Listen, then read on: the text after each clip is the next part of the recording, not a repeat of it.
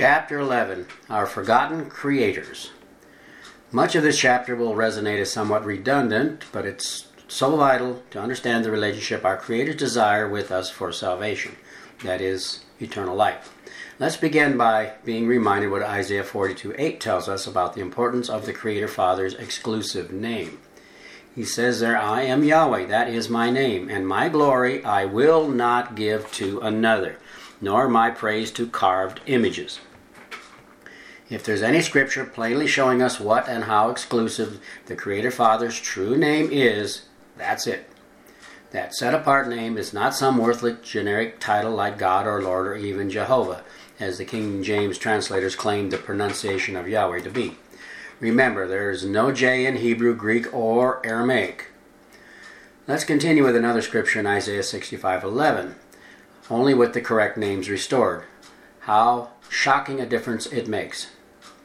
It says there, But you are those who forsake Yahweh, who forgot my holy or set apart mountain, who prepare a table for Gad, which is pronounced God, and who furnish a drink offering for many, which means host or many gods. Remember, the Hebrew word badly translated holy is Kodesh, which again literally means set apart or exclusive. That being the case, if anyone else has that name, it's no longer exclusive. But he declares his name Yahweh is exclusive and humanity has no right to change it. We are clearly shown by the passages in Malachi that not just any old name we hang on our Creator is acceptable. Showing honor or respect is imperative. Again, one of the justifications for the abolition, which is to make us forget of our Creator Father's name Yahweh, is the true pronunciation was lost. Remember, the Modern Judaica Encyclopedia, that's volume 7, page 69, shows the actual pronunciation of the name Yahweh was never lost at all. It says there several early Greek writers of the Christian church testify that the name was pronounced Yahweh. That is confirmed at least for the vowels of the first syllable of the name by the shorter form Yah, which is sometimes used in poetry, and the Yahu or Yah that serves as the final syllable in many Hebrew names. Another misnomer taught concerning this topic is there is only one God. That was addressed earlier in the fact Christianity worships three gods in one, of course. But the original scriptures show there are many, or myriads actually, of gods, but only one to be revered and worshipped. Unfortunately, Yahweh's adversaries have done an astounding work of deception through the translators and churches to conceal that major truth. You see, all the angels and watchers are literal gods by contrast to humans. Again, the chief way our true Creator's names were erased was by changing them. But unfortunately, Yahweh has preserved the truth for those diligently seeking. Psalm 9:10 tells us, "And those who know, which means to be intimate, your name will put their trust in you, for you, Yahweh, have not forsaken those who seek you." We just read how he has not or will not forsake those who seek his name. But he's not only showing himself to those who seek him, but has begun the process of revealing himself to all. Let's look at Jeremiah 16:21, where it says, "Therefore behold, I will this once cause them to know, I will cause them to know my hand and my might, and they shall know that my name is Yahweh." How many people or churches, even in Christianity, have a clue Yahweh is the Creator's personal name and teach it? I personally know very few, but thankfully that number is growing. Let's read another scripture regarding the Creator's true personal names. Jeremiah 32:18 tells us, "You show loving kindness to thousands and repay the iniquity of the fathers into the bosom of their children after them, the great, the mighty God, whose name is Yahweh." Honestly, can there be any doubt the demonic puppet masters purposely cause Yahweh's people to forget him by forgetting his true name? Let's look at some of the prophecies declaring this very thing starting in Jeremiah 23:27 we break into a thought here where it says, Who try to make my people forget my name by their dreams, which everyone tells his neighbor as their fathers forgot my name for Baal, that is the Lord. Baal is the Canaanite uh, word for the Lord. That scripture very clearly addresses exactly what's what ha- what's happened considering the dishonoring actions of the translators, replacing Yahweh's name with the Lord, Baal. Adding more to that is Isaiah 64 7, where it says, And there is no one who calls on your true name, that is Yahweh, who sits, stirs himself up to take hold of you. For consequently, you have hidden your face from us and have consumed us because of our iniquities. Adding to that is Psalm 44:20, where it says, "If we had forgotten the name of our God, that is Yahweh, or stretched out our hands to a foreign god, of course, which they did." Considering the way Yahweh's name and person was dissected from Scripture, should completely convince us of the demon's participation in that process, primarily through the translators. But to more fully understand the importance of that exclusive name Yahweh, we need only read the prophecies of its and his restoration beginning in Isaiah 12:4. It says there, and in that day you will say, Praise Yahweh, call upon his name, declare his deeds among the people, make mention that his name is exalted. These are obviously future prophecies showing Yahweh's name being restored and set above all the others. Let's then read Zephaniah 3 9, where it says, For then I will restore to the people a pure language that they all may call on the name of Yahweh to serve him with one accord. Psalm 102:21 adds even more, where it says to declare the name of Yahweh in Zion and his praise in Jerusalem. Not only will Yahweh's exclusive name be restored, but the scriptures also command the saints to give thanks for the remembrance of that set apart or exclusive name, which of course includes Him. Let's read it in Psalm 30, verse 4. Sing praise to Yahweh, you saints of His, and give thanks at the remembrance of His set apart, that is, exclusive name. Bottom line, have we forgotten Yahweh and His name, let alone give thanks for His remembrance? Or have we done the very thing He warned His people of, forgetting His sacred exclusive name, and of course, Him?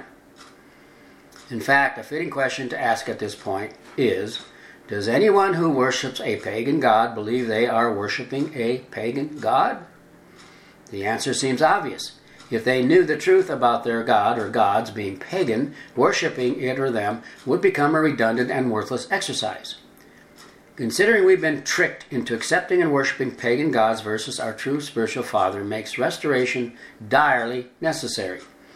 In connection to that, the reinstating of Yahweh and his personal name is the Elijah Commission. Again, it seems we're no different from the ancient Israelites in the time of Elijah, who worshiped the Lord, that is Baal, believing him to be the true creator. That mindset was confirmed in the behavior of Ahab and Jezebel's priests in 1 Kings 18.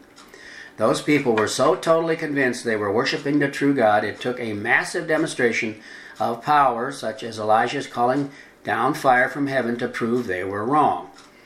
Interestingly, is that what it'll take for modern Israel, us as well?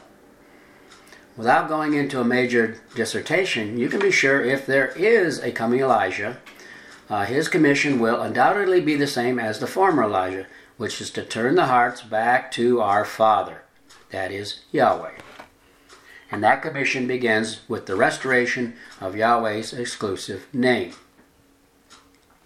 That was, in fact, the main accomplishment of the first Elijah. His commission was literally spelled out in his very name God is Yahweh. That's what Elijah means. El, God, and Yah is Yahweh. Considering the story in 1 Kings 18, it's shocking and even hilarious to see what Elijah told the people in verse 21. He says there, How long will you halt between two opinions? If the Lord, that is originally Yahweh, is God, then follow him. But if Baal, which is the Canaanite Lord, be God, then follow him. Because of the translator's name changing, what the text was literally made to say is if Baal be God, follow him, but if Baal be God, then follow him. What nonsense. Again, the original text read, If Yahweh be God, follow him, but if the Lord or Baal be God, then follow him. With the true names restored, Elijah clearly demonstrated who the true Father God was Yahweh, not the Lord Baal. According to Unger's Bible Dictionary, the name of the chief or father god of the Canaanites was El, otherwise known as Dagon, the fish god, who was the father of Baal, the Lord. In fact, archaeologists have unearthed Canaanite figurines of El, their father god, with El inscribed. According to Unger, the Canaanites had a strange penchant for attaching plurality to all, all the names of their gods, the plural of El being Elohim. And the ancient Canaanites were so enamored by this god El, they began to use this Canaanite god's name as the title for Yahweh. The reason it's found in the modern or post Babylonian captivity Hebrew texts. The copyists, apparently between the 5th and 3rd century BCE, began substituting Yahweh's name with Jehovah, which now is pronounced Jehovah, and also attaching the pagan title of El Elohim, or God or gods. Elohim was originally a Canaanite word or name adopted by the Israelites to describe the multiple attributes of the one true Creator, Yahweh. A very eye opening bit of information can be found in Dr. Unger's work in the False Gods section under Asherah. After describing the principal or chief god of the Canaanites, El, of which Elohim is the plural, Unger goes on into the other Canaanite names such as Asheroth, which is Astarte, who was the wife and sister of El. Asheroth is pictured as a nude woman riding a lion with a lily in one hand and a serpent in the other. Mr. Unger ends this section with this statement. In Canaan, there was a tendency to employ the plural forms of deities. Ashereth is Ashtaroth, Asherah, Asherim, Anath, Anathoth, to summarize all the various manifestations of their deity. In like fashion, the Canaanite plural Elohim or gods was adopted by the Hebrews to express all the excellencies and attributes of the one true God, Yahweh. This pagan Canaanite father god's name, Elohim, was also used in dozens of places in Scripture to describe not only pagan gods and idols, but angels, and get this, even men. That comes as quite a shock to most, but is a fact nonetheless. But Yahweh is exclusive. In Exodus 34, we find a good example of one of those scriptures which uses Elohim to refer to pagan gods.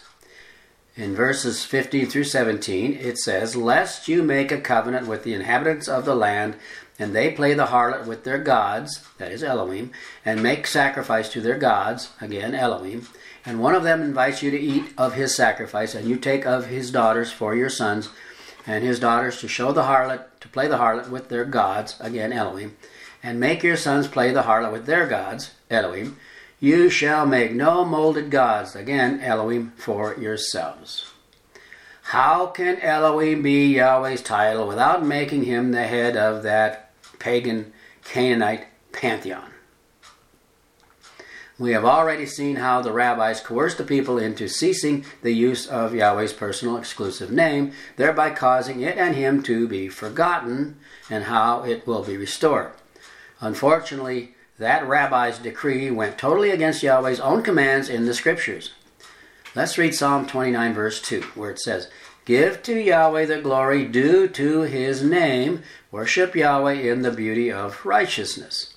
Here we plainly see the name Yahweh is to be glorified, not banned from use and forgotten. With that in mind, let's take a close look at the third commandment, where it also becomes clear how the translators profaned Yahweh's name. Deuteronomy 5:11 says, "And you shall n- not take or make the name of Yahweh your God vain, for Yahweh will not hold him guiltless who takes actually makes his name vain." That means worthless. Strong's Bible Dictionary defines vain or shav as evil, idolatry, and uselessness or worthless. By translating or replacing Yahweh with the pagan title, the Lord, Baal, or using the generic worthless title God as a name, El Elohim, the translators did exactly that, making our Creator's sacred name vain or just as worthless as any pagan god or lord. That in mind, let's take a look at more of those scriptures warning against profaning Yahweh's sacred name. Let's look at Leviticus 22:32 where it says, "You shall not profane my set apart name, but I will be hallowed, that is kept exclusive among the children of Israel. I am Yahweh who sanctifies you. And then in Ezekiel 39 7, He says, So I will make my set apart or exclusive name known in the midst of my people, Israel. I will not let them profane my set apart name anymore. Then the nations shall know that I am Yahweh, the righteous one in Israel. Just putting a capital letter on God or Lord does not change false to true. You notice how Yahweh stated that in the last passage? He would not let them profane his set apart or exclusive name Yahweh anymore. The day is coming soon when all people will have no choice but to know, glorify, and honor Yahweh's sacred name. Further admonishment to the importance of his name is found in 1 Chronicles 16:29, where it says, "Give to Yahweh the glory due his name. Bring an offering and come before him. O worship Yahweh in the beauty of righteousness." Did you notice it says we owe him glory? By not proclaiming his name Yahweh, we fail to give him the honor due his exclusive name. I'll close this chapter with a few more scriptures echoing the same theme. Glory in his set apart name. Let the hearts of those who rejoice seek and find Yahweh. If you do not carefully observe all the words of this law or Torah that are written in this book, that you may fear or respect this glorious and awesome name, Yahweh, your God, then Yahweh will bring upon you and your descendants extraordinary plagues, great and prolonged plagues, and serious and prolonged sicknesses. That's Deuteronomy 28:58. Wow, very dire proclamation. And in Psalm 86, verse 9, it says, All nations whom you have made shall come and worship before you, O Yahweh, and shall glorify your name. Again, his name is Yahweh. How many respect, glorify, remember, or even know the sacred or set apart name Yahweh? But as we've seen, the prophecies foretell a day when all the nations will not only remember and worship Yahweh, but will glorify His sacred name. Yahweh has a plan, that's His plan ordained from the beginning, which is unfolding exactly as planned since the first century. He purposely allowed His name and plan of immortality be lost to mankind, that is, until the awakening of the fall harvest season, which has now arrived. You no doubt noticed the S after our Creator in the title of this chapter. Yahweh, our Creator Father, is not the only one who's been forgotten, along with his name, but his co creator, which we will look into next.